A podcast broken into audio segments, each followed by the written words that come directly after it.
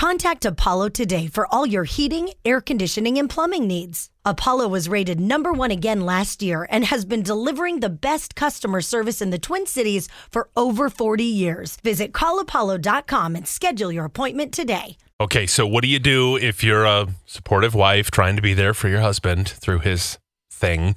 Mm-hmm. hmm How do you deal with this? Okay, we want you to call in and, and give Alexis some advice. Uh, 651 989 5795. That's the number to call. Go ahead, tell everybody what's happening. I just had my husband drop a bomb on me and unleashed my biggest fear. Oh boy, this could go so many different directions. My biggest fear is being poor. Oh, It's because of how I grew up. You know, my childhood was really like overshadowed by my parents, constantly struggling to pay bills, moving from house to house, repoed cars. You get it. hmm So I realized at a young age that's not the life I wanted to live.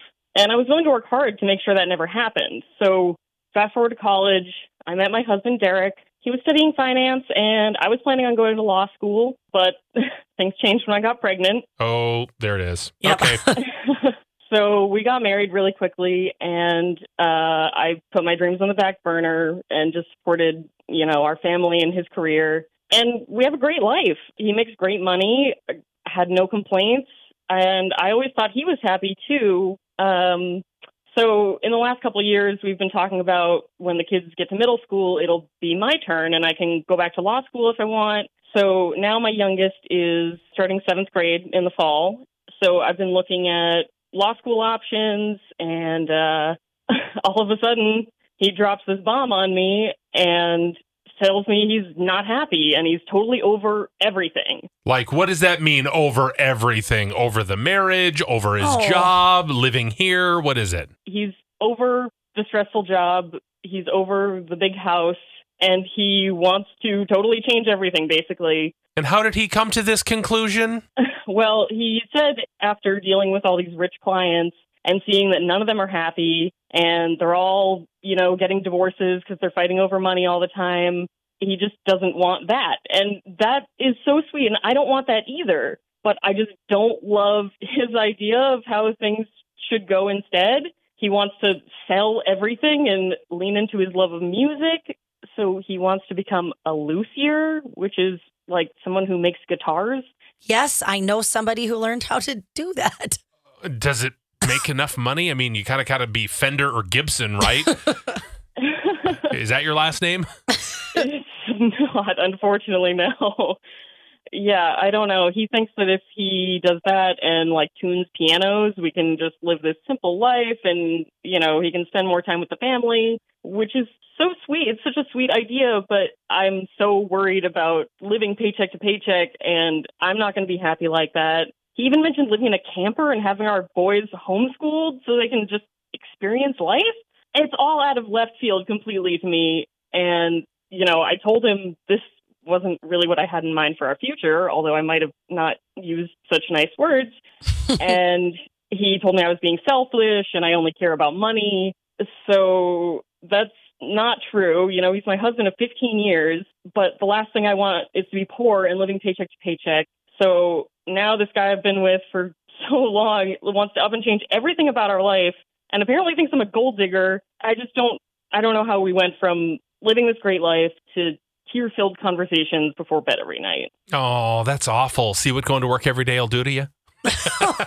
oh, I mean, I get where he's coming from and seeing that. You're like, oh, I don't want that for my life. But man, that's a huge change. That is a wild swing. But, you know, what are your options? Well, you know what? Let's just find a better attitude and you get out there and make that money. I mean, clearly he wants to do something different. Pack the camper, babe. Ooh. Oh, four Ooh. people living in a camper. I mean, it can be done, I guess. Yeah. So, do we love our husband and support his dreams of um, making guitars and living that simple life, selling everything and your home and all the stuff? Okay. Do we love that or do we list it and say, you know what? I, I think you need to talk to someone before you have your midlife crisis? Oh, yeah, maybe it is a midlife, but sometimes you got to go through it. Yeah. Maybe there are people who've done this and can offer advice and say, no, no, no, don't do it. Don't do it. It seems great until you live that life. It's not awesome. Or they might say it's the best thing ever. Could be. Let's go to Alexa in Roseville. Hi, Alexa. Hi. So, uh, how, how do you handle this? What's your advice on Love or List 'em? Um, my advice, and honestly, this comes from a place of being experiencing something somewhat similar, only with different outcomes. Um, she set her life aside. They had a plan. He's having this crisis of heart, and I think it's worth after 15 years talking to a third party and helping find like some kind of compromise Yeah. because I do think there's a middle ground for them to meet at. And I think after 15 years, it's worth it to set aside the emotions of, of both of them kind of feeling betrayed by the other because they don't agree. I just think it's it's worth it to step outside of those emotions and try and find something that works for everyone. There's kids involved. There, there, Yeah. yes, there is. There's a lot of stuff involved, and so I agree. Getting a third party and giving it time. Let's not make rash decisions. Right. That's a. It just sucks when you you thought you had this plan, and she's like, "Okay, now it's time for me. I'm going to go to school. I'm going to do all that." Just pulled the carpet right out from under her. Let's go to Grant in Plymouth. Your wife and you did something similar. What was it? Well, we did. We downsized from our, our house and made a decision together to travel during COVID, um, and so we moved into a fifth wheel camper. Um, and you know, it was very much a, a mutual agreement that we wanted to do, and we wanted to spend that time with our kids and explore. So, what was that like? The camper, like living in a camper. Living in the camper was actually great. We were really concerned about the space, but we actually really enjoyed that. And you know, it's less to clean, it's less to maintain. you know, from a day to day standpoint. Yeah. um, than a than like a big house. Um, the challenge is the the social isolation, right? You're traveling around the country and and you don't have like friends and family around. But during COVID, a lot of us were isolated, anyways. Right. So Are you still in the was- camper? We are not in the camper anymore. We sold it. Um, we we had quite the adventure and and decided we wanted to settle down and and you know have a community for our kids. Um, but yeah, we I mean we we went to 21 states, 27 national parks. We you know we got to see a lot of the country that we wouldn't have otherwise. So Oh, that's so cool, Grant. What a story. So, what's your advice to Alexis? Should she embrace this or kind of put it on pause? Uh, I think I think put a lot of thought into it and decide if it's something that she really wants to do on her own because it's one of those things where both parties have to be equally invested. I, I, I think if it's if it's just his idea and it's his thing, then you know things are going to go wrong along the way, and, Mhm. and they need to be a team and work through them together. But if it's one person's fault or one person's thing, then that's that's a recipe for disaster. So Yeah, I would no say kidding. like they, they both need to be uh, invested equally and Yeah. be on board, and then it can be a success.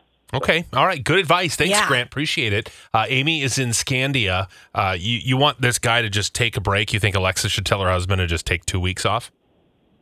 At least. I think he's just burnt out and it sounds like he's carrying the weight of the world and not that she's not, but I boy, that's a lot with a big house and supplying everything for the whole family. That's got to be very it's more than probably just listening to his clients because every job has a burnout. And he Yeah. sounds burnt out.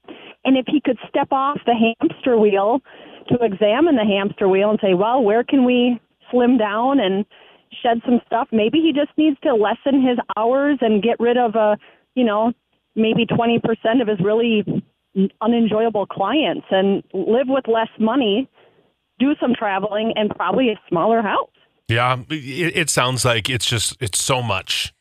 And so he does need a bit of a break. Someone said, Hey, FYI, Guitar Maker is uh, about 40 to 50 grand a year annual salary. So can you make it on that? Well, and I Oof. don't know if he knows how to do that yet. I think he just wants to do it. That's what I mean. I think he just hit this point. He's like, I'm done with everything. Yeah.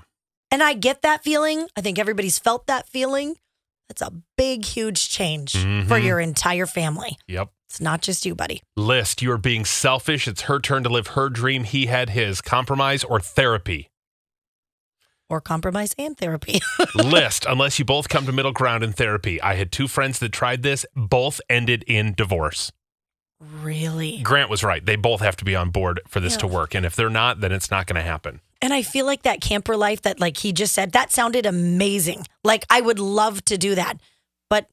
It's not all just dreamy. Mm-hmm. You know, it, it would be very hard. Believe me, as a guy who looked into it, Mm. woof.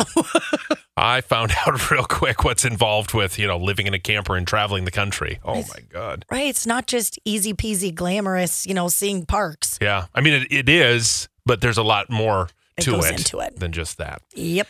All right. Hey, it's Crisco, and you can get in on the playoff action and win up to 100 times your money in PrizePicks. As you and the world's best players take the game to a new level during basketball's postseason. I have won so much money on PrizePicks $100 on football before. I've won $65 on a bet that I made for the NBA. It is so easy to do. I made a killing during March Madness. It is awesome and it's so easy. You can turn $10 into $1,000 with picks for basketball, hockey, and so much more. And with PrizePicks, they make it so easy with quick withdrawals, easy gameplay, and an enormous selection of players and stat types that make PrizePicks the number one fantasy sports app. So all you have to do to win like me is download the app today and use code CDW for your first deposit match up to $100. With PrizePicks, pick more, pick less. It's just that easy. Again, download the app today and use code CDW for a first deposit match up to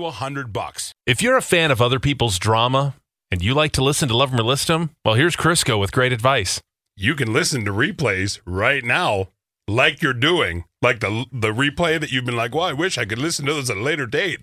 This is your your reminder to do what you're doing right now.